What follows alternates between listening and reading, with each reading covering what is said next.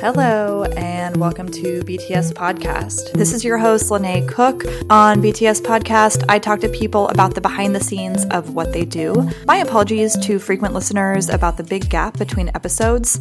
This was recorded during all of the COVID 19 uh, just everything that's been going on. And at the start of the shutdown, I was very motivated and released a couple episodes, and then that just disappeared. And so here I am now in May and I have finally mustered up the energy to release an episode. My apologies in advance about the mediocre audio quality for this episode. I tried a new thing on Zoom, it did not go so well, so Michael sounds good and I sound not great. I tried to edit out a lot of just like the glitchiness and the delay. Uh, I have a hunch that Zoom was very congested, which, uh, and like probably they were not prepared for that. So I don't know, but there was definitely some delay. So hopefully it is not too rough to listen to. Michael shares a lot of really great information and encouraging thoughts and ideas around his career. He has been in the music industry for quite some time. We went to high school together and have remained friends since, and he is a really terrific person. So, he spent the first 10 years of his career as a trance artist, specifically progressive trance.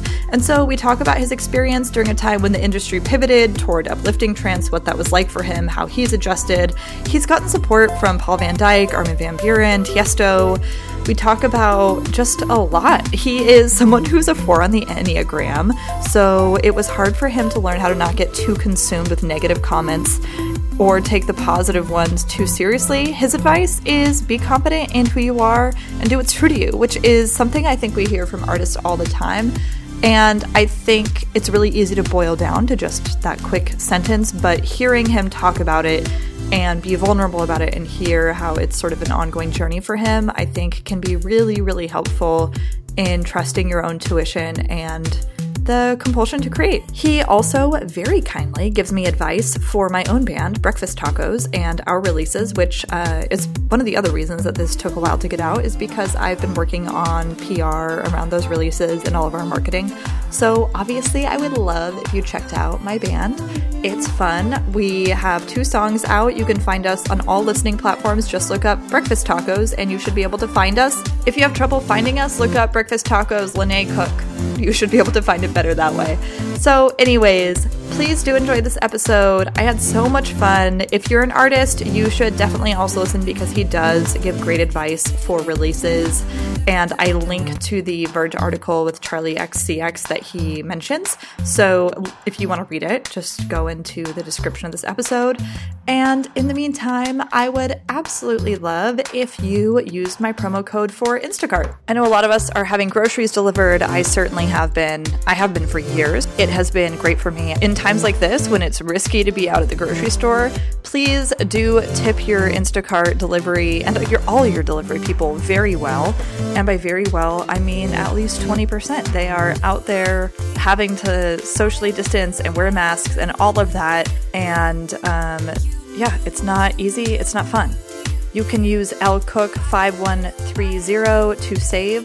And should you happen to want to travel anytime soon, if you're feeling wild or if you are booking in advance, please do use my promo code for Hotel Tonight. I am a huge, huge fan. You can use lcook61 and you will save on your listing and it will help me save on my future hotel booking someday when it feels reasonable to travel. Thank you so much. Please do subscribe, rate, review. It helps the podcast a lot. Per several listeners' requests, I am working on getting all episodes up on YouTube. And I didn't create a new channel. You can just find it on my channel. Look up Lene Cook on YouTube and subscribe, and episodes will be there, SoundCloud, and then all of the regular listening platforms for podcasts. Thank you, and I hope you enjoyed the episode. Hey, welcome to BTS Podcast. This is your host, Lene Cook. And today I have on my friend Michael Badal. The audio might be a little bit squishy just because we are recording via Zoom, which is not something I do that often, but COVID 19 2020. So here we are. Yeah. so Michael and I have known each other since high school, and he is a musician. And You know, I was going to say he's like a producer DJ, but Mike, is that still accurate? Yeah, it is. It's except I don't gig as much anymore. I'm heavily on the production side and musicianship side these days. Cool. And when you say musicianship, what do you mean by that? I uh, I still play keyboards, still play drums. I sometimes guest on other people's recordings, like uh, very very solemnly, but heavily on the producer side. Okay, cool. And so you you've been doing this for a while, like since we were in high school and maybe even earlier. And then according to the internet, Tiesto like put you on when we were seniors in high school. Is that correct? Yeah, it is. Um, like in our senior year, back in like 07, um, he randomly got my uh, got my song Colors off of Beatport, and he started playing it uh, literally all over his tour, uh, and he got it on the radio. And uh, his management reached out to me and was like, "Hey, do you have any more stuff?" And pretty much there was like a period of time i want to say a couple years where like basically from his in search of sunrise volume 6 era all the way to kaleidoscope like i could have pretty much sent him anything and he was really supportive and played it out so he really helped with like the start of my career that's super wild and random and that was like that was the same year that was my first coachella and he was headlining and i i think that i mean you're you've always been pretty quiet uh, when we were growing up about making music. Like I think everyone knew that you made music because it's just such a part of who you are. But I didn't even realize all of that. I think until I was working in entertainment a little bit more, and then like things would come up in conversation that I was like, wait, what? That's crazy. and I had no idea that you were you were like touring the way that you were touring and stuff like that. Um, at what point in your career did you start navigating like managers and agents?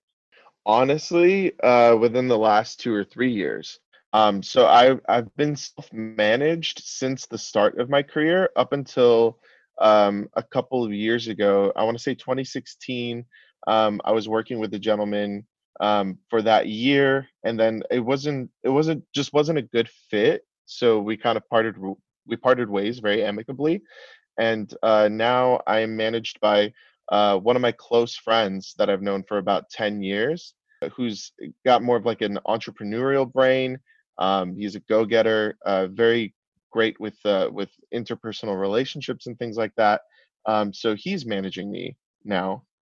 Oh, that's awesome. Yeah. Um, and so in, I mean, that's a very long time self-managing. Yeah. What do you recommend to artists who are like what are some tools and systems and things that you developed while self-managing that you think other independent artists could benefit from yeah um, so it, eh, at least in the dance music realm what i was doing uh, back in the day once uh, once I had that chance play from uh, from Tiesto, but even before that, I was getting played by by um, guys in the trance world a bunch, and that was because of the label that I was with. They were sending out promos and things like that.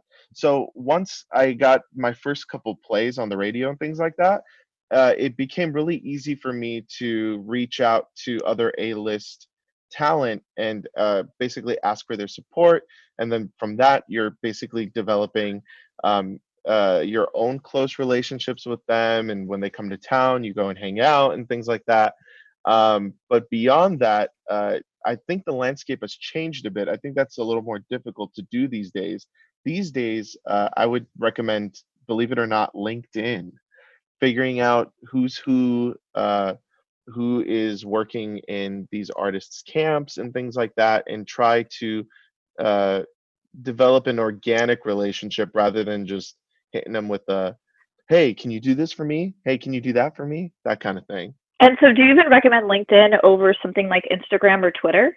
Uh, yeah, mostly because I haven't had much success with it, but I think that's just my personal experience because I've I've heard of many people having success just literally sliding in an artist DM, and by chance that artist clicks on your link and likes what you like and starts a conversation. Um, but uh, generally, LinkedIn has been more um, successful for me. That is wild. I you are the first person in music that I have heard recommend that at all. So that is very fascinating. And I wonder if that is sort of more specific to like your genre because I don't imagine that there's a lot of people across like the synth pop or hip hop or like other sort of uh, different industries that are as like active on LinkedIn. Oh, you're kidding? Because I, I guess I'm I'm approaching it from a, like a self management standpoint. Like, um, when I wanted to get a hold of like, let's say I wanted to collaborate with a vocalist, and um, I want to get a hold of her. Granted, you're not going to be able to get a hold of them uh, directly unless, like you said, you you manage to to catch them on social media. But generally, I would approach them through their managers. Um, just like if somebody wanted to work oh. with me, they would approach me through their through their manager. So I'd basically find out like who's their A&R at their label, who is their management, um, that kind of thing, and approach them through the proper channels. And when you submit your stuff, you're obviously giving your a little brief about me. So if they're interested to even look at your material, um, your cold open is very important. Totally that mm-hmm. makes a lot more sense. Yeah i i now see what you're saying and yeah i could totally see that being the best way to get a hold of management because definitely management is more likely to be looking at their linkedin than want to hear from random people on instagram. Yeah that makes a ton of sense. I'm glad you elaborated because i was i was very confused yeah. clearly. You're like wait you hit up artists on linkedin yeah, because I was like, I don't know a single artist that's like on LinkedIn unless they like also have a nine to five that they're sort of like keeping separate from their artist career. Oh, yeah, just from like a self management kind of thing, uh, trying to build these connections and and grow my network. That was the best way to do it. It was through yeah. uh, through LinkedIn and making those business contacts. Yeah, that's awesome. That's very helpful. Thank you. And so you had you started touring, you know, when you were pretty young, and yeah. you're touring less these days. But w- like, what sort of um, like touring is really exhausting, and then I think a lot of people have a really hard time when they get home from being on tour. What are some lessons yeah. that you learned about like touring and like maintaining your your wellness and uh, just sort of like you know, not unraveling. Yeah. The last tour that I did that was like actually, it, it, well, what's funny is a lot of people say they're on tour and it's really like, like they're playing a show every other weekend or like maybe one weekend a month. But the last tour I did where it was like successive uh, dates back to back to back was in support of my debut album back in like 2015. Mm-hmm. And I was not uh, prepared for that on the wellness uh, spectrum. Like I didn't get hardly any sleep. Um, I ate horribly because like I was visiting all these cities that like I've always wanted to visit. So like I went to Austin and ate a ton of barbecue and Tex-Mex, and like I went to San Francisco and ate a bunch of seafood, and um, Chicago I ate so much pizza, so much like, like it was all bad. So it, which was great at the time, but uh, the lack of sleep, the the eating terribly, um, there was like a drastic difference in my health from the time that I started the tour to the time that uh, that I finished. Yeah, and do you do you drink or imbibe at all? Oh, um, as far as that goes, uh, what's funny is um, I've never been a like a heavy drinker. I'll drink enough to like kind of um, take the edge off a bit because uh, I think it just improves my my performance from this from the standpoint of trying something that I normally wouldn't try because I'm worried about either messing up or having everybody uh, uh, either messing up or having people judge you in the moment. So yeah. normally what I do is is uh, drink just enough to where I'm like enjoying myself and playing out, but uh, not to the point where I lose uh, lose control or like uh completely destroy my own performance yeah totally that ma- that makes a lot of sense to me i think um i have very similar parameters where i don't like i don't want to wonder am i am I acting okay? Am I acting normal when I'm playing music? Like, am I off or is it just my perception? Because my perception's like warped right now. But um, yeah, I think that that's very different for everyone. And I think a lot of people sort of go on tour and then use that as their way to like live whatever they have decided like the sort of rock star lifestyle is. Yeah. Um, which obvious unhealthy living makes for a better movie than like a stable tour. so like yeah. of course it's portrayed in movies that way because it's much more entertaining than someone who's like waking up and having a cup of coffee and like going on a walk. Yeah, absolutely. And I and I think it's something to be said also when you uh have it, it, real life examples right in front of you too because like I hadn't gotten to the point where I was headlining most shows by myself. Um, uh, I would usually co-headline with somebody bigger than me, and you have these examples of people that uh, that swear by being straight edge and they advocate for it. Um, where like maybe they'll even they'll have one drink some honestly don't even have any and it's this like kind of skewed perception that uh you would think that djs uh especially in a nightclub setting, are just getting trashed. There are some, but for the most part, my experience uh, has been um, people usually either do it in moderation or not at all. It's just, I'm pretty sure it's because if you're doing it every night, you're not gonna. It, it, it's uh, it's gonna catch up with you, and you're gonna hit a wall. Mm-hmm. Yeah, definitely. That makes sense, and I think that that that insight is really helpful because uh, we don't all see that and we assume that if somebody is out and around where there are free drinks and the option to like party that that's what they're doing which is a fair assumption because what a lot of people are doing but i i think it definitely perpetuates an unhealthy idea of what what you can and should be doing when you're out or when you're on tour. And it's something to be said also a lot of awareness has been brought up uh, ever since tragedies like uh, Avicii's tragedy and, and and stuff like that, like those kinds of examples, where a lot of people are also focusing not just on the physical but also the mental health portion of it. Uh, a lot of people actually talk about uh, depression after tour, and not just with DJs, e- even with like bands and things like that. And I actually experienced that uh, after that tour because it was such a sensory overload. Yeah. You, you know what I mean? Like every night you're getting this, uh, uh, for lack of a better term, this like praise, this like insane constant praise, um, and just uh, so much attention. The the adrenaline is at an all time high, and then you. And at the time, I was still working retail. I hadn't actually quit my day job yet, so to have to go back and sell cell phones, I actually was depressed for a while. Like it, uh, I had come to this realization, and it actually pushed me to to quit my day job because I came to this realization, and it was such a depressing thought. But I literally was was standing at the front of Best Buy, waiting. It was a really slow day, and I was waiting for customers to come in because that's what my managers told me to do. And it was this epiphany thought that came to my mind. I was like, "Wow, I'm selling an hour of my life for twelve dollars." I'm like, wow. Mm. I think my hour is worth more than that. Like I'm literally just giving them away for like a small return. So I, I'm pretty sure that was one of the catalysts that drove me to to quit because even though I had the the threat of not making the money, I think that also poured more of a uh, a fire into wanting to succeed and making this work.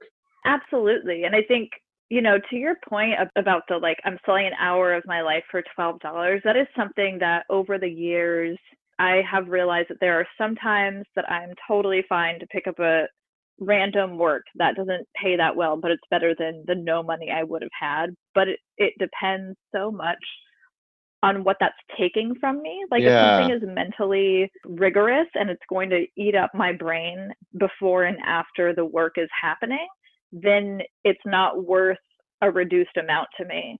But if something's kind of mindless mm-hmm. or it's like manual labor, like dog walking, I'm super happy to go walk a dog for $25 because I'm like, great, $25 I didn't have. I'm getting paid to go on a walk. Yeah. However, if that dog is a half an hour drive it, like from me and in traffic, I'm like, nope, never mind. That's not not worth it to me because because I'll be tired. Yeah. But the best part about that, like the like the situation that you just presented, it's on your own terms. I guess it's the fact that when when I was in that retail position, it was like you don't it feels like you don't have a choice. Like you have to show up to work or else you don't you don't get paid and then you don't pay your bills. But I really much prefer working quote unquote for myself yeah, it just definitely depends. And even with something like I used to drive Uber, and with something like that, I actually didn't mind. Well, and it was years ago, so the money was really good. Like I was making between like 40 to 65 an hour driving Uber, and then like 80 to 100 during surge.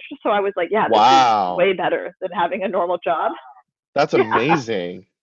yeah, totally TPT because now it's like four dollars an hour or something depressing. But yeah, and I I got to drive around. I was living in San Francisco at the time. I got to drive around San Francisco to neighborhoods I would have never really had time to check out otherwise. And then I would stop and get out and take photos or go, you know, on a hike or something when I saw an area I wanted to be in and then get back in the car and drive. And it was great and it was totally worth it but that's a very different ball game than like showing up and like working somewhere that you have to be at where if you don't come to work one week because you were inspired and you're working on music that job won't be there for you the next week yeah that's so true uh, and it, yeah it's kind of sad but I, I will say like not to be a debbie downer about it either i think it actually did teach me some skills in in the terms of like uh time management and being like intentional with my time mm-hmm. because uh, like at that time um we had already graduated college, but uh, basically working 40 hours a week, you're like, okay, when am I going to make music?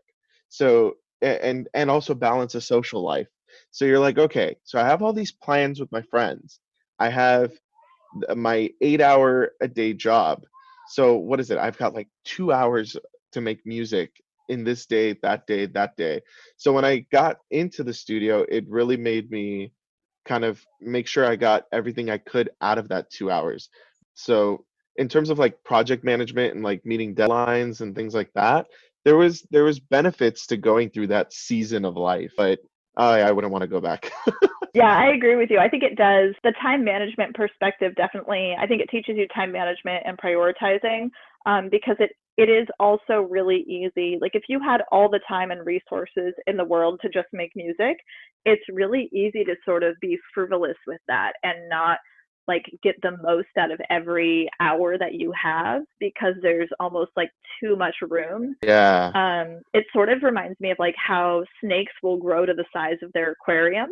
Oh no way. Yeah. I actually didn't know that. I think it, it's snakes and turtles, I think. Or maybe it's just turtles. I don't remember. But for sure at least one of those reptiles, if you have them in a certain amount of aquarium, they'll grow to like an appropriate size where they can fit that. But if you increase the size of the aquarium, then they'll just keep growing. Wow. And so I think that we tend to be like that with our time if we're not disciplined. Um, and if we've never had to learn how to be disciplined, because I think that sometimes lessons uh, are better learned when they're sort of forced upon you instead of just going like like very few people look at their lives uh, in a way where they're proactively changing. Normally, we're reactively changing once we've experienced a negative consequence of our our current habits. Yeah, that's so true. And yeah, I, I've like going back to my work habits. Uh, you're absolutely right. Like when I have too much time on my hands, I don't know if it's just human nature or something. You kind of fill the space, if that makes sense. Mm-hmm. You're like, oh, I got eight hours to work on a song, but like it's not the same eight hours as you you would have had if you only had two hours. Like in terms of productivity, like yeah, I, I don't know. Like if you're on, you're on. But if you're just gonna go in without a plan or like not even a a direction, I think you could fill that eight hours, but it's not productive. Totally. Like I know for sure when we paid for studio time with an engineer that like we prepared more for that time, like for the for the band that I'm in, like we prepared way more for that time and then went in with like a plan versus left to our own devices. Like when we were just practicing and like getting songs sort of written and figured out and figuring out exactly what our sound was going to be, we would we would be practicing for like 7 hours with like three coffee breaks, you know, several breaks to like crack jokes and watch YouTube videos and whatever and then be like, oh yeah, we maybe got three and a half hours of like solid practice. Yeah, it's like after all that, it, but I, I, don't know if it's been the same with your bands because you you uh you remember in high school I used to be part of a few bands. Yeah. And when we had those kind of days, there was always that one person in the band, and it wasn't me, but there was always that one person in the band that got annoyed by it. They're like, you know what I mean? The ones that like actually care about their time. Yeah. Totally. They would get annoyed, and then the rest of us would be like, wow, what's wrong with this guy?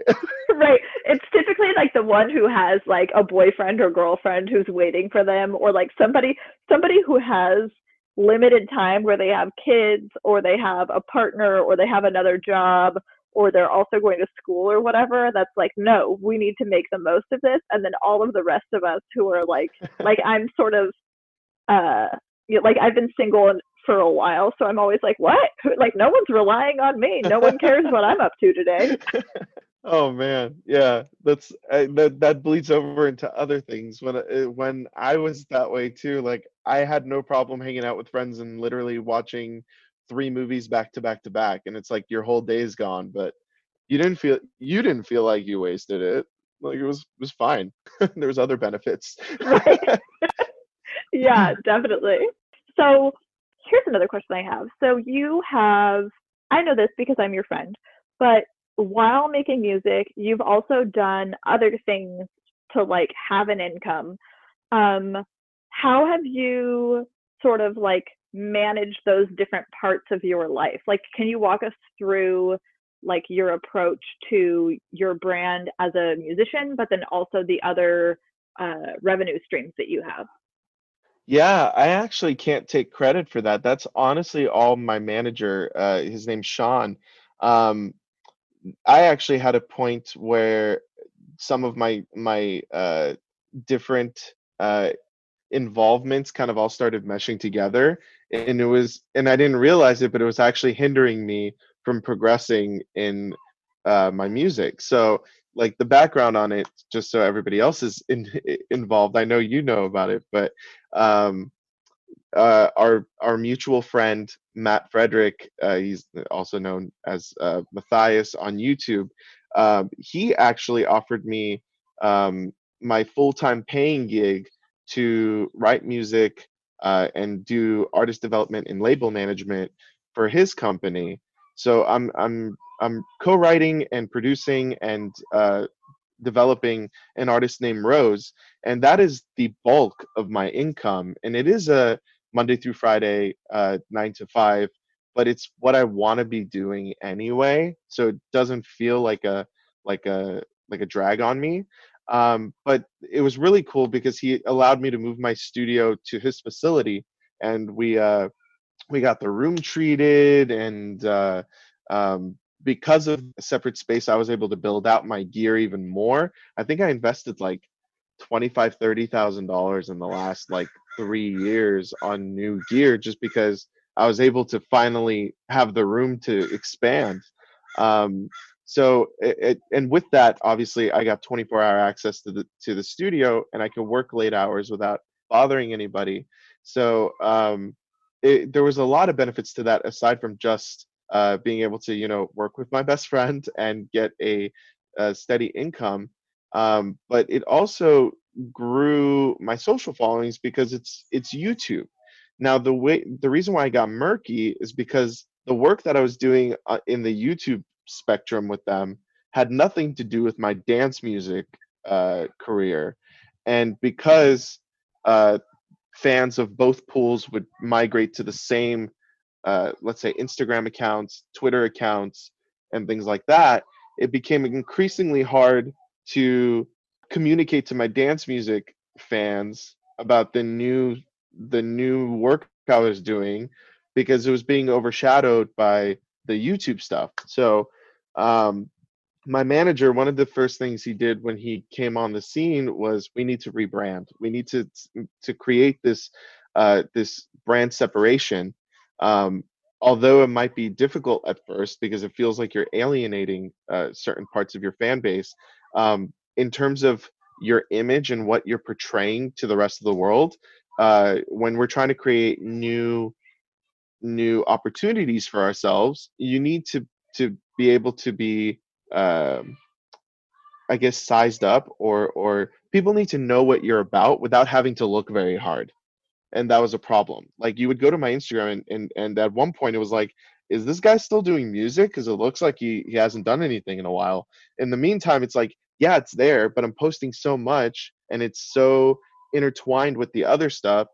If I were a promoter of a nightclub going to that that Instagram profile, it'd be like, it looks like this guy quit you know what I mean? But it's not. That's not the case. Um, so we had to basically go in and hide and delete a bunch of posts um, and just basically create that separation. So now uh, on my social, so on my socials and things like that, it's strictly music. Um, but if you go to YouTube, obviously my involvement with High Five Studios is very prevalent there. But it's it's keeping things separate um, it would have been easier probably if I would have just changed my name, like created an alias or something like that. Um, but uh, but that's how I, we're starting to manage um, how we're portrayed. Like actually, perfect example. I don't even know if you saw this. There used to be, and I say there used to be, a video on YouTube where Matt pranked me in his apartment with the with the Amazon Alexa. Do you remember that?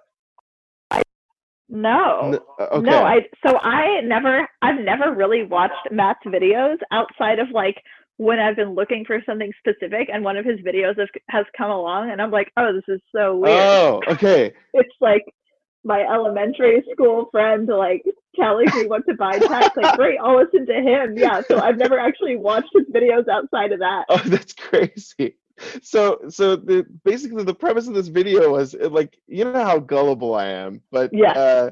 Uh, um, so the a- Amazon Alexa used to have a feature that um, that it was a Simon Says feature. So Matt was in the other room pretending to talk to his wife Amanda, but all the while he's listening to me interact with the Alexa for the first time basically saying like, "How do you know who I am?" And he was just like answering back with the Simon Says feature, oh. and I legit thought like oh. Skynet had taken over the globe. so, so this video got like 3.4 million views, and the it was great at the time for him, but for me now, like my manager's googling me right, and the first thing that pops up is this video, and he's like, "Dude." Like we can't have we can't have let's say um, insomniac google you and the first thing that comes up is you getting pranked in your best buy uniform at your friend's apartment. So like things like that. So i, I also had to partner with matt on a few things to be like hey can you hide that video? Because uh, it, it just it you need to make sure that the image that you're portraying is easily digestible to to your new um, business opportunities and your new uh, connections. And again like that was not something that i was cognizant of. It was brought to my attention once i got help um, in that in that spectrum. Well yeah and it's i imagine it's also very tricky because at the same time you're like yeah but i'm getting all these views and more people are being made aware of me. However it's not the right people. Yes. So it's one of those things where it's like probably very good earlier on in your career but then you're like okay we need to like focus the content stream that's out there a little bit more to be very specific to what I want to be hired for. Because unfortunately in entertainment where like each person is also a brand. Yeah. Like people people sh- people sort of look to them almost like the way that we shop on a website where there you go to a website and like I love Aesop right? And I go there for their deodorant.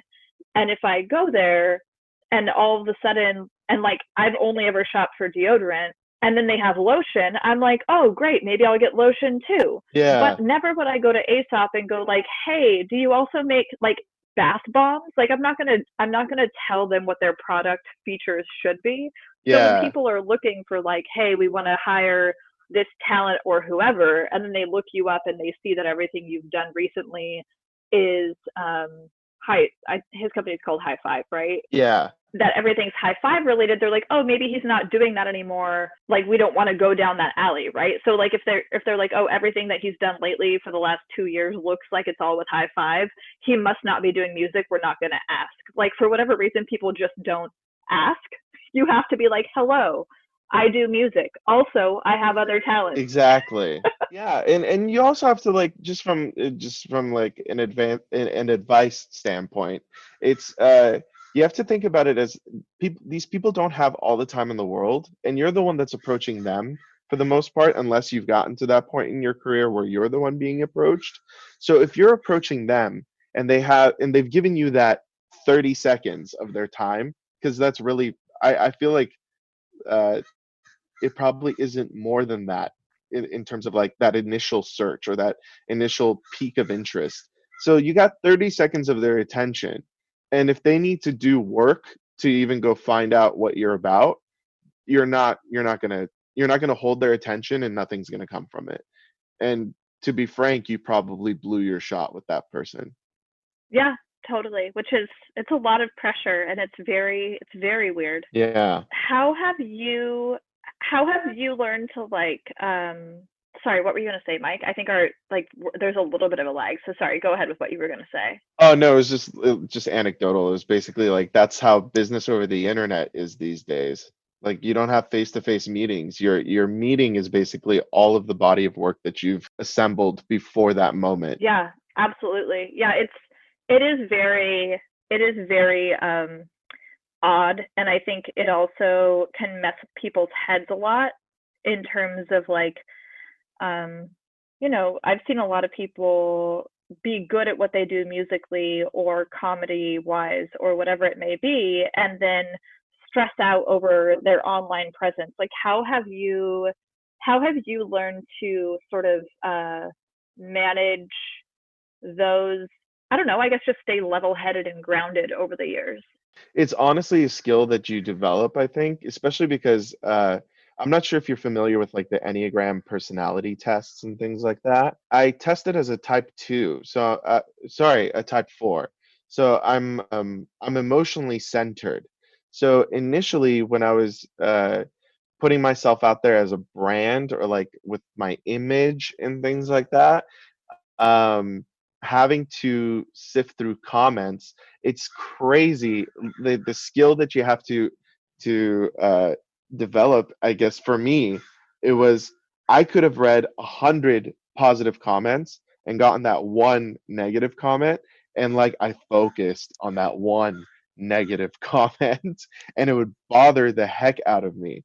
And it's it's to the point where it's like eh, i've trained myself to take even the positive comments with like a grain of salt because it shouldn't inform your decisions of what you're going to do in the future really but also just ignoring the negative as well just being secure and confident in what you're doing and the product that you're making and who you are um, that takes work but but as much as it is uh, like when you're searching for for someone to be in a relationship with where you got to be confident and whole for yourself. It's the same thing with trying to build an online presence. You need to be confident and whole and and uh, and know who you are and what you're about before trying to gather an audience because I'm pretty sure that inauthenticity is is spotted from a mile away and I think that's what uh, causes you to not build that following or have it be very short lived.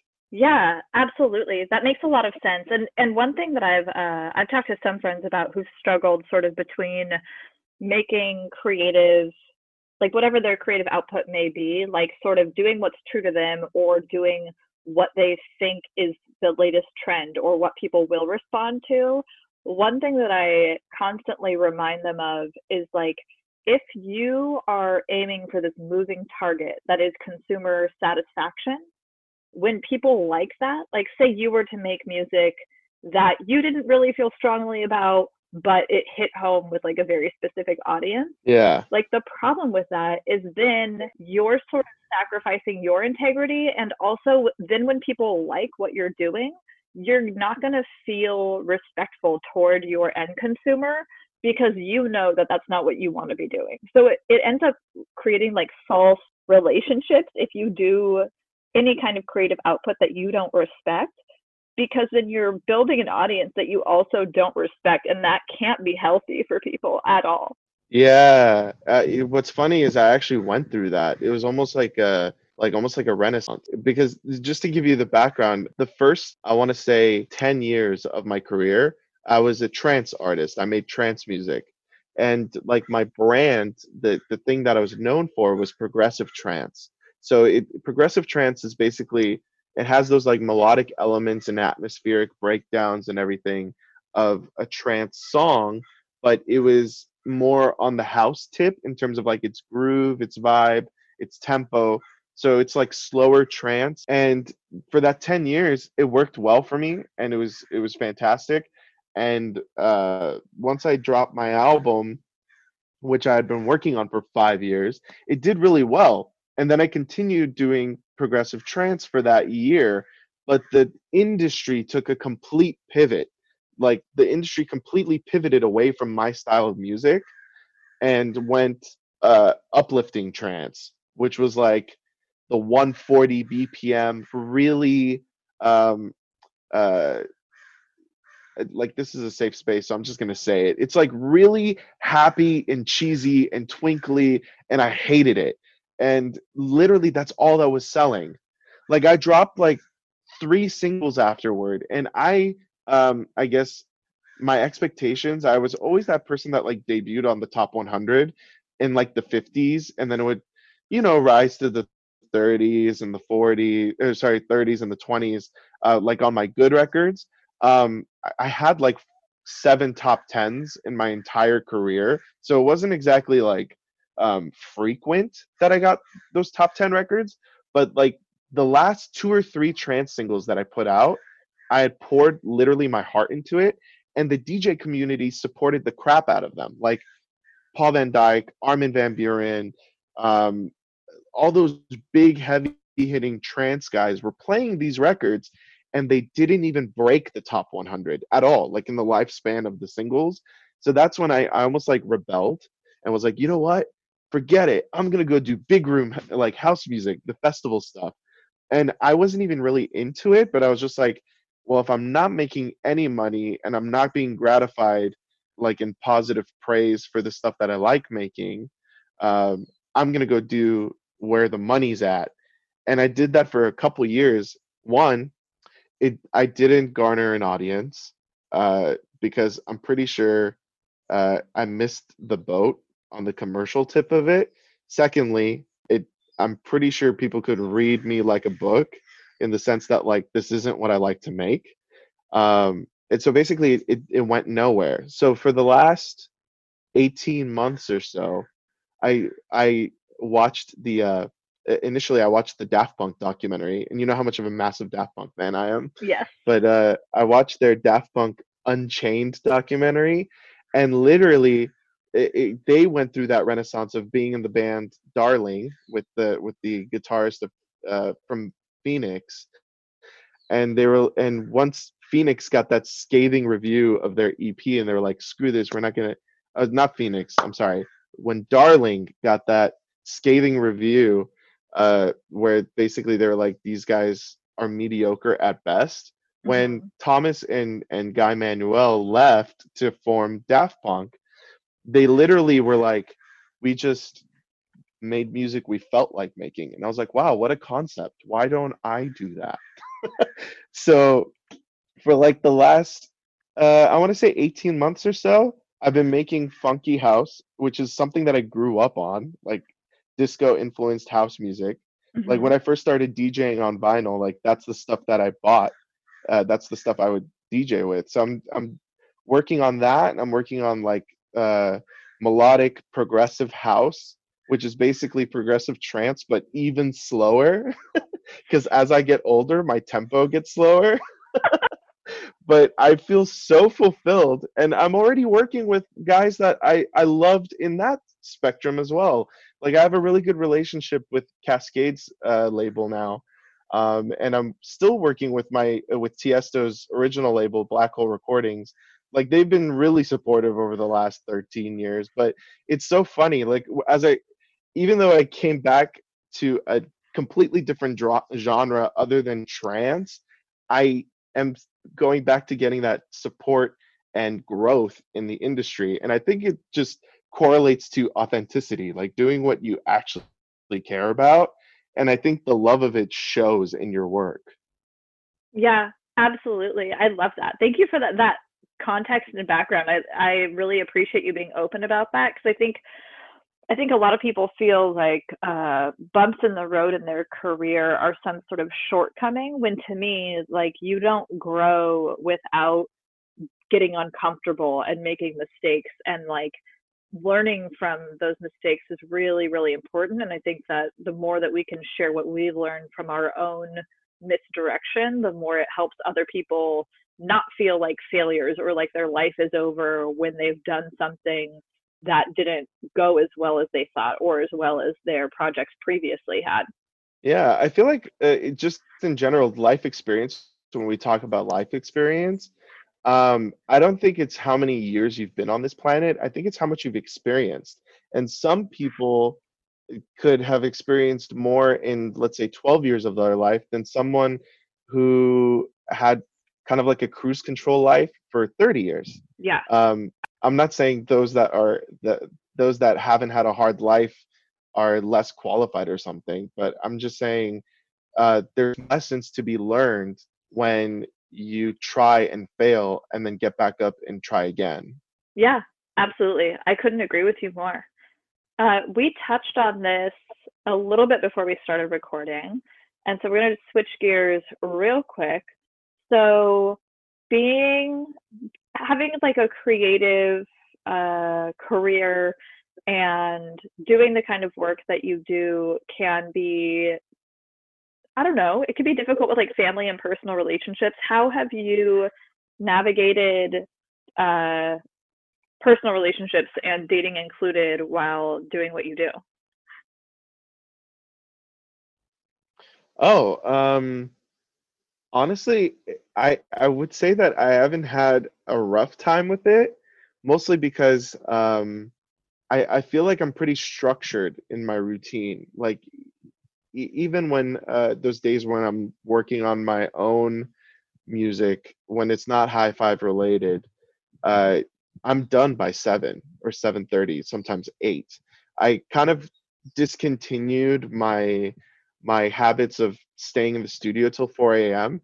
because it it, it was weighing on uh, my personal relationships, like with my friends or with my family, and it almost uh, makes it feel like to them that you're prioritizing music over them music over your family music over your your friendships um because it even got to the point where i turned into one of those people that like was horrible about responding to texts mm. and uh luckily uh the wake up call for me was honestly my friends being caring and calling me out on it like i got called out on it um, uh, basically like you obviously don't care about me because you won't even pick up the phone to call me back or text me back. Like I know your phone's on you, but you're just the one that's being MIA. As far as like dating goes, um, uh, my girlfriend and I have been together for like two years, but I guess one of the things that was awesome was we we started out long distance and um, got to know each other uh, over that long distance, and uh, I, I guess all of our time was intentional. And she's moved out here since. She's she's here in in LA now, and uh, and we've just picked up right where we left off in that sense. And I think it was great that I met her after going through those trials of uh, of like eh, of like prioritizing my career over my friends and my family because honestly that would have put probably put a strain on that relationship as well.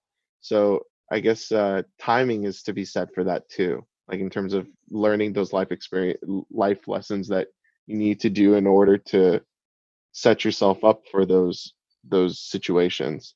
Yeah. So I've been very lucky that that that hasn't happened like relationship wise, but as far as family and friends, like the learning period was with them, and luckily they called me out. Yeah, and your your family's pretty traditional, if I remember correctly. How how has been like uh, navigating conversations about your unique career path been with your family? Oh wow, yeah, uh, that was rough. Uh, believe it or not, uh, the first six years of me DJing and touring was uh, in secret. I wasn't actually allowed to do it. I'm not surprised by that at all. Yeah, like no joke. My first shows were in Modesto, California, where my cousin lived and then everywhere around there because um, it was easy for me to basically give the excuse of uh, I'm gonna go up north and visit grandma and visit my cousins and stuff, but let alone my cousin and I, uh, who we used to produce together all the time, and we used to play a lot of the same gigs together. Him and I would basically get in a car and drive to San Fran or like Sacramento or Fresno or Stockton or whatever and be playing these shows and uh, not having my parents know what's going on. And it even got to the point where like I played Vegas, I played uh, I played Chicago or like Phoenix and things like that, and they weren't the wiser.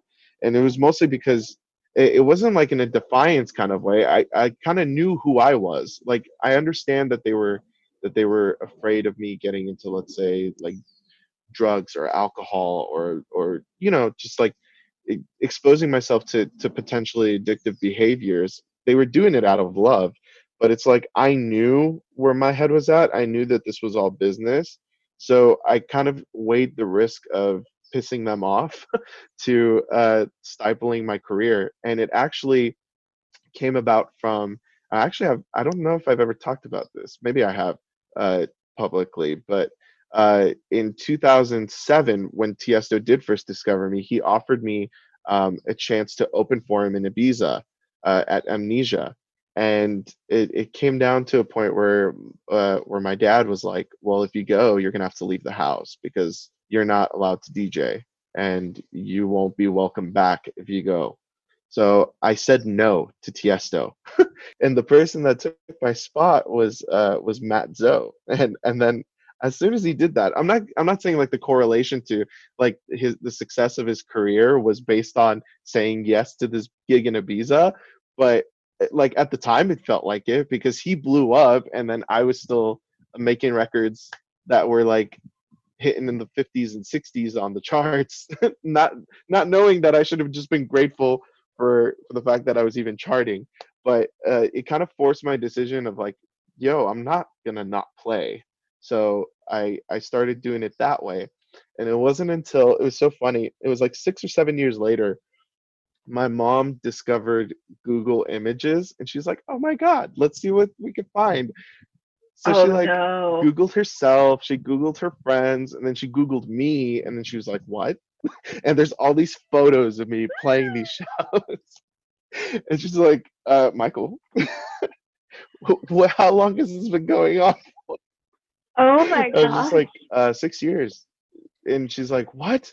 I go, I don't know why you guys are so mad. Like, I never came home drunk. I never came home high. I never ended up in rehab or, you know what I mean? Like, it's been going on for six years and you weren't the wiser. So obviously it was fine. Yeah. And then honestly, it kind of like broke that stigma. So, um, granted, I'm 31 now. Like, let's be honest. But I'm 31 now. but like, at least in my early 20s i was able to break that stigma and, and tour more freely and not have to like go around uh, go behind their back just because like i needed a place to live you know? Yeah that's wild. I respect you because i'm so stubborn that like i mean our parents like my parents like the only people like i never have anything in common with like other white kids uh parents because my parents are like very religious and Yeah. like like all my friends who are middle eastern like all of their parents are exactly like my parents who would like never let me do anything. Yeah. Like what one of my best friends in college? Like she's palestinian and like and she was like you're the only friend i'm allowed to hang out with just because like i knew how to act around strict parents because my parents are so strict but i also like because of that I, I i moved out like three days after i turned 18 because my parents were like hey if you want to keep living here here are the grades you have to pull. You still have to come with us to church on Sundays and you have to pay X amount of rent. And I was like, yeah, goodbye. Like, no, thank you. And I think I still had like a 10 o'clock curfew. Oh, no way. So I moved out.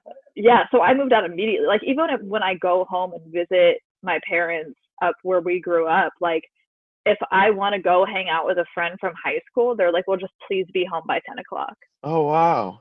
So I for sure moved out right away, like as soon as possible. Yeah, that's why I asked about your family because I figured that that makes for like interesting, especially with, with extended family. Like I don't know how much family, uh, like how much the rest of your family, but I know that like with my family, my parents were always very concerned about like the rest of our family sort of judging the decisions that I'm making and stuff like that. And now they're a little bit more relaxed, but like you said, like you know, I'll be 31 in May. And now they're sort of like, well, yeah, we don't always love those decisions you make, but you never ask us for money. So I guess it's all right. yeah, the, I feel like that's kind of where I'm at too, because I, I, I, honestly think that like it came from a place of love. Of course. I don't think it was like just like the need to be controlling or whatever uh, with my parents. I mean, I you know I, I got it like they, especially coming from an uh, an immigrant family um, where both of my parents were immigrants like they came here obviously they want you to do well they want to make sure that you're secure they want to make sure that like you have a roof over your head and food on the table and stuff like that and it wasn't until um, i think it was almost like the the proof was there that it's like oh he's been doing this for six months uh sorry six months six years and no negative consequences have happened and even now now that i quit the day job and i'm doing it full time now it's like it's almost it's accepted now that this is a a quote unquote real career mm-hmm. because uh this was always like the pipe dream you know what i mean like this was always the pipe, pipe dream where uh it wasn't supported they wanted me to like have an, a plan a where it's like either i'm a lawyer or like like a real estate agent or something like that and then you know, on your free time, if you feel like it, go make your music and be happy. But it's, I don't know. Try to explain the, try to explain something like the need to have to live and breathe making music to someone that sees it as just a hobby. I, I don't know. It's just, you can't make someone understand it. Yeah, especially I think a big difference is I think where your parents and my parents are both both coming from was like like you and I see the the creative compulsion as a part of like the living and breathing, but I know that for sure for my parents, like they were literally worried about living and breathing, where they were like, no, we were like not making ends meet. Like I, I remember as a kid, my mom waking us up early on trash day to go around and get like plastic bottles to take them to the recycler for money. Oh wow. So like she's coming from the perspective where like my mom yeah so like my mom's an artist too and to her she loved it yeah. but she always approached art like oh yeah that's something that i love doing but like what about real life mm. so i think for her she understands the creativity aspect but for sure they you know both of our parents were more worried about survival and protecting us from poor choices and like the the trappings of you know a worldly life because i think your parents are religious too aren't they yeah yeah as am I, but but yeah. Yeah, so I think that that's where a lot of, and I agree with you. It was totally like I never, I always knew that my parents were saying that out of love and concern, and not because they thought I was like a bad kid or because I was, you know, yeah. I had shortcomings. I totally knew it was out of like wanting to protect me from things. Um, so I definitely also, you know, to the best of my teenage uh, non non-formed frontal lobe tried to like be respectful in anything that I was doing, respectfully hide it from them. but like Yeah. Same.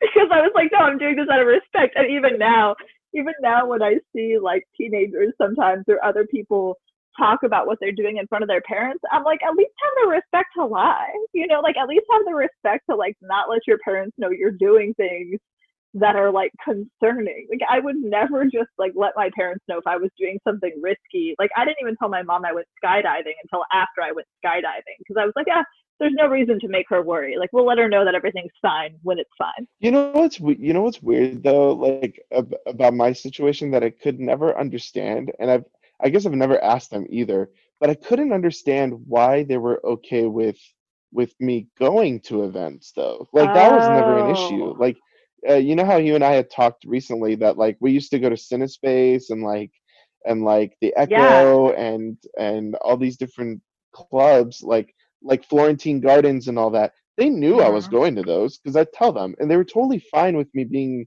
an attendee. But there was an issue with being part of the show Interesting. or being part of the business. Like, yeah, isn't that weird? Like, uh, like That I was totally weird. allowed to. Yeah, Well, it's also because you're a boy. Like my parents, I, which P.S. Shout out to Florentine Gardens. I'd totally forgotten about that spot. So thank you for that that reminder. but um, I don't know what they were doing letting me in as a child, but whatever. Um, let bygones be bygones. Um,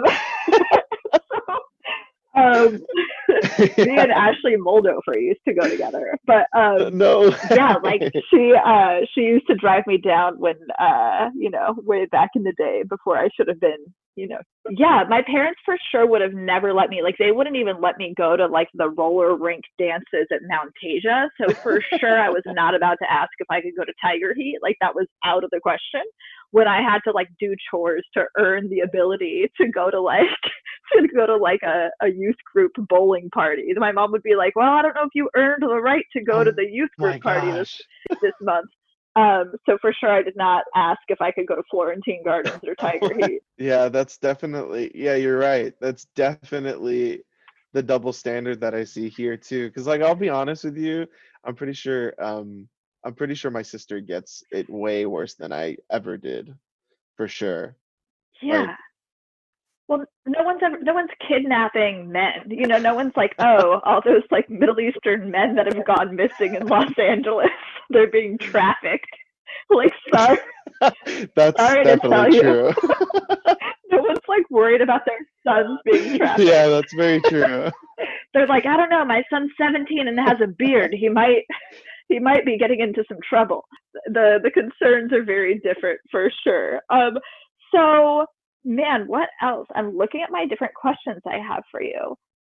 Uh what do you feel like like what do you feel like out of all the different things you have going on right now, like what are you most excited about? Oh my gosh. Uh, So the the really fun thing about the last six months has been that I've been able to work on so much music.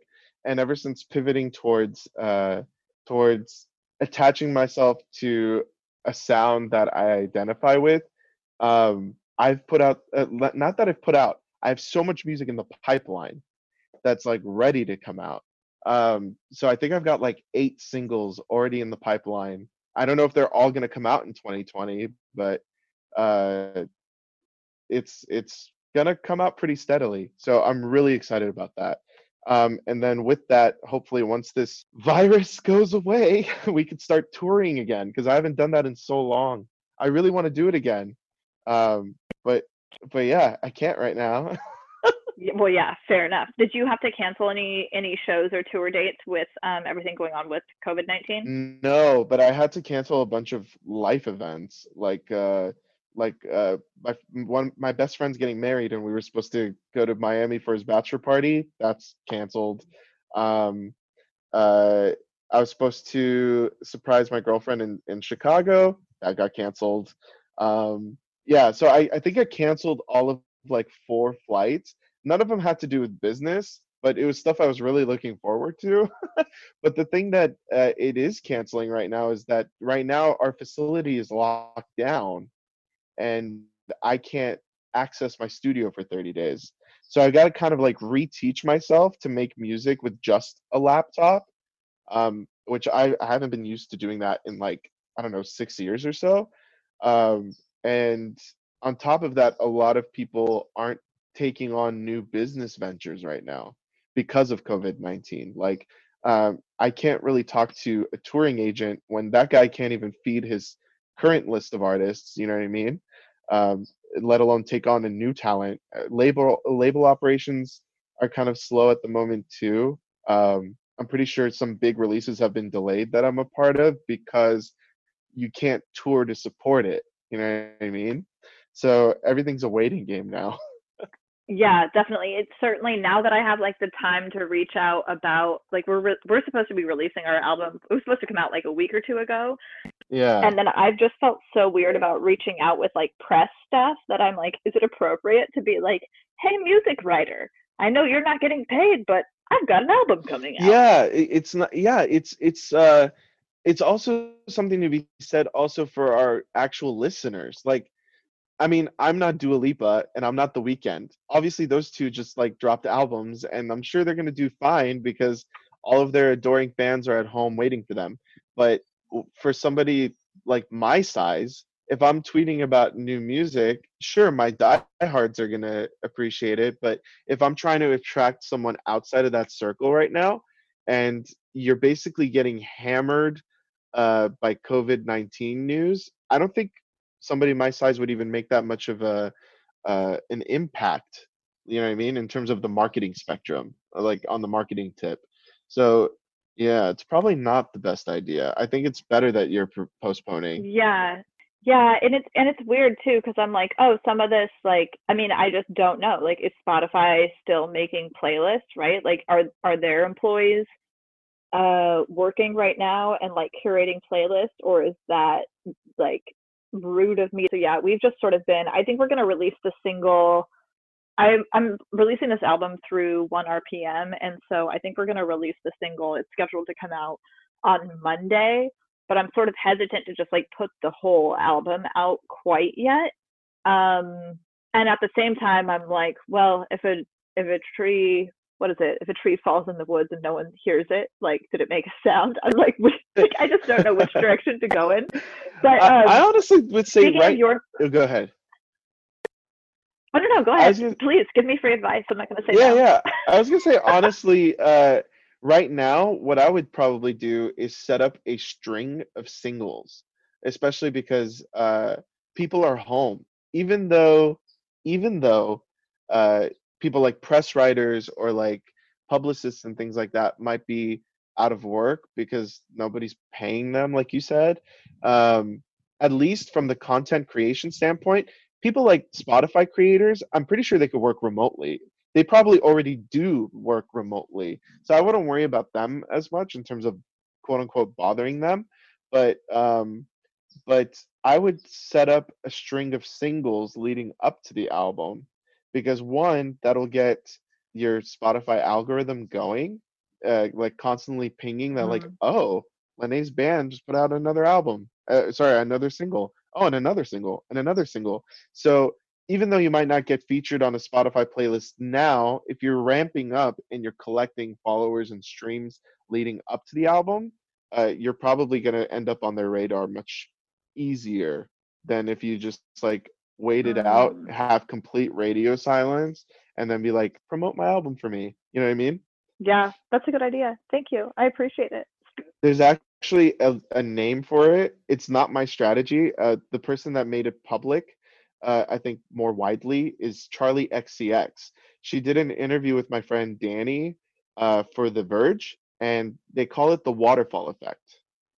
Oh, I love that. Shout out to Charli XCX. Yeah. No, that's super helpful because I've, I mean, and it's funny because as a digital strategist, I probably, like, I think I've even gone, like, will that help? But because I don't know enough about Spotify's algorithm, I'm like, I don't know. Will it help? Is it weird? I like, and so that is, um, that is like very reassuring to get that advice. So thank you. Um, when you release your music, are you with a label right now? Yeah, it depends. I try to be with a label just because um, in my genre, it's street cred, um, but with that, you're also giving up points.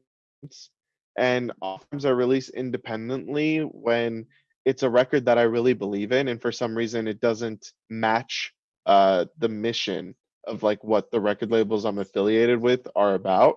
So I release independent quite often, um, but when I can, I do try to partner up with with a label with dance music it's it's really different because it's on a release by release basis. You're not like signing yourself as an artist. It's like the actual it's the actual release.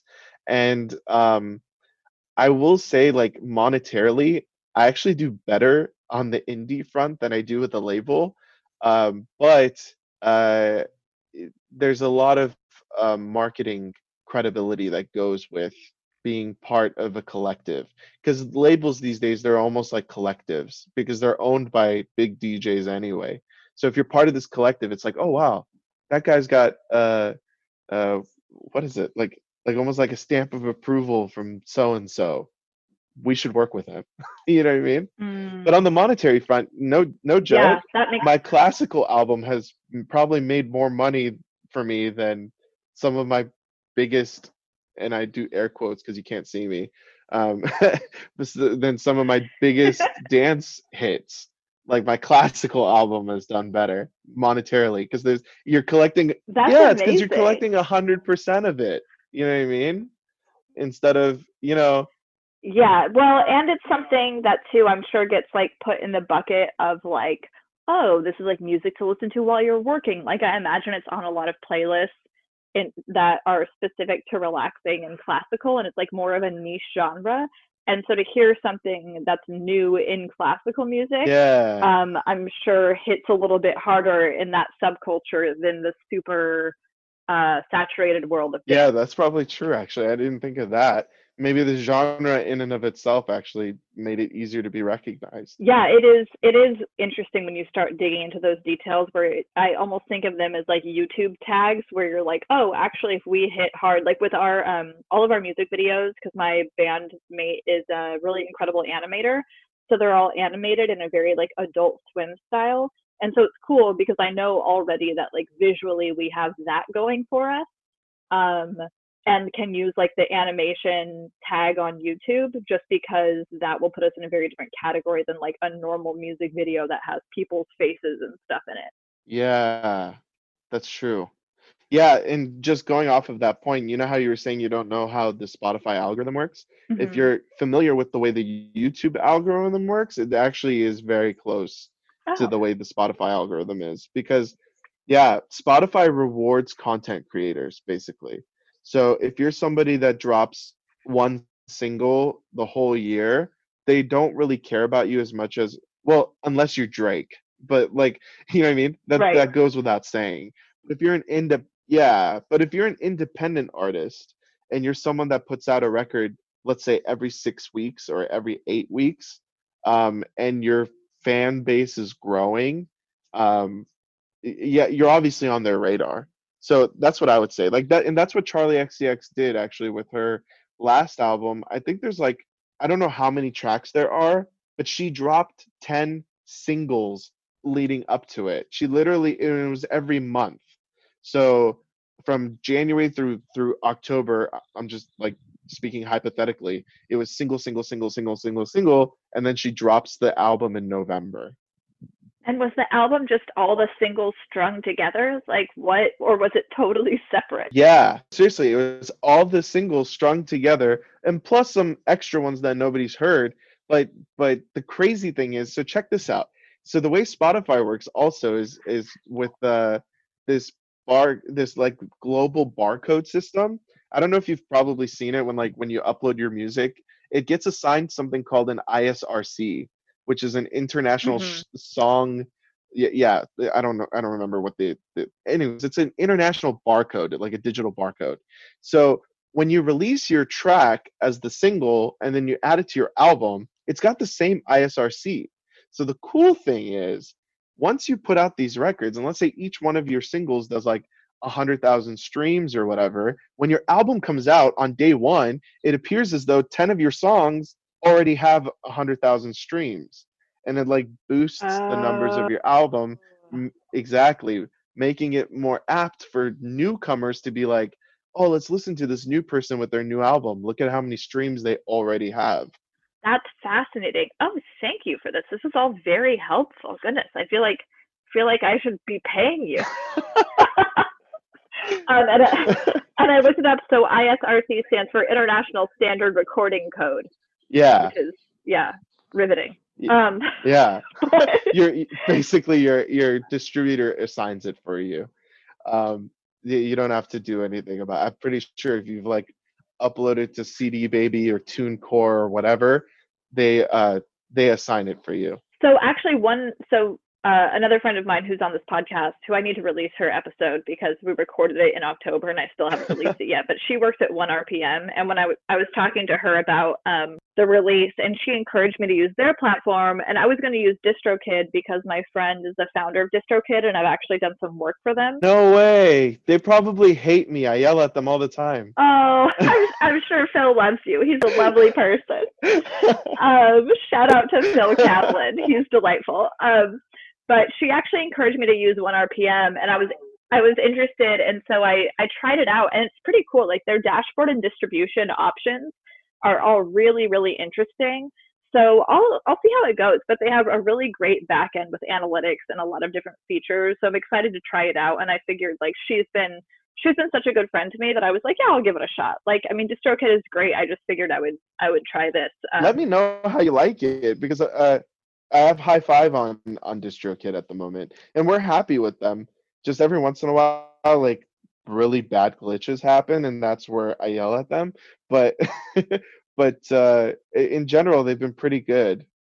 Yeah, and I like that they're independently owned. Like, there's a lot of things I really like about DistroKid, um, and certainly if if uh, if Jordan and I at 1RPM weren't so close, I definitely would have used DistroKid. Um, in fact, I should introduce you and my friend Jayhawk. He was on this podcast like on episode five or six, I think. Uh-huh. And he's a producer, and I bet you guys would have like really interesting conversations about self management and stuff like that, just because he he is um he was really big during the jerk movement and then he's since worked with a lot of people he's done tracks with like E-40 and he's worked with a lot of up and coming artists um, oh, no um, way but he has like yeah, he's great, and he he's in LA also, and he does a lot of videos and content encouraging producers to like self-manage and how to own their own careers and like be recognized as artists. Um, you guys should definitely connect. I think you'd have a lot to talk about. That would be really cool, actually. That'd be great. Um, yeah, I'll I'll hit him up and then I'll put you guys on an email or something after this. Awesome. Um,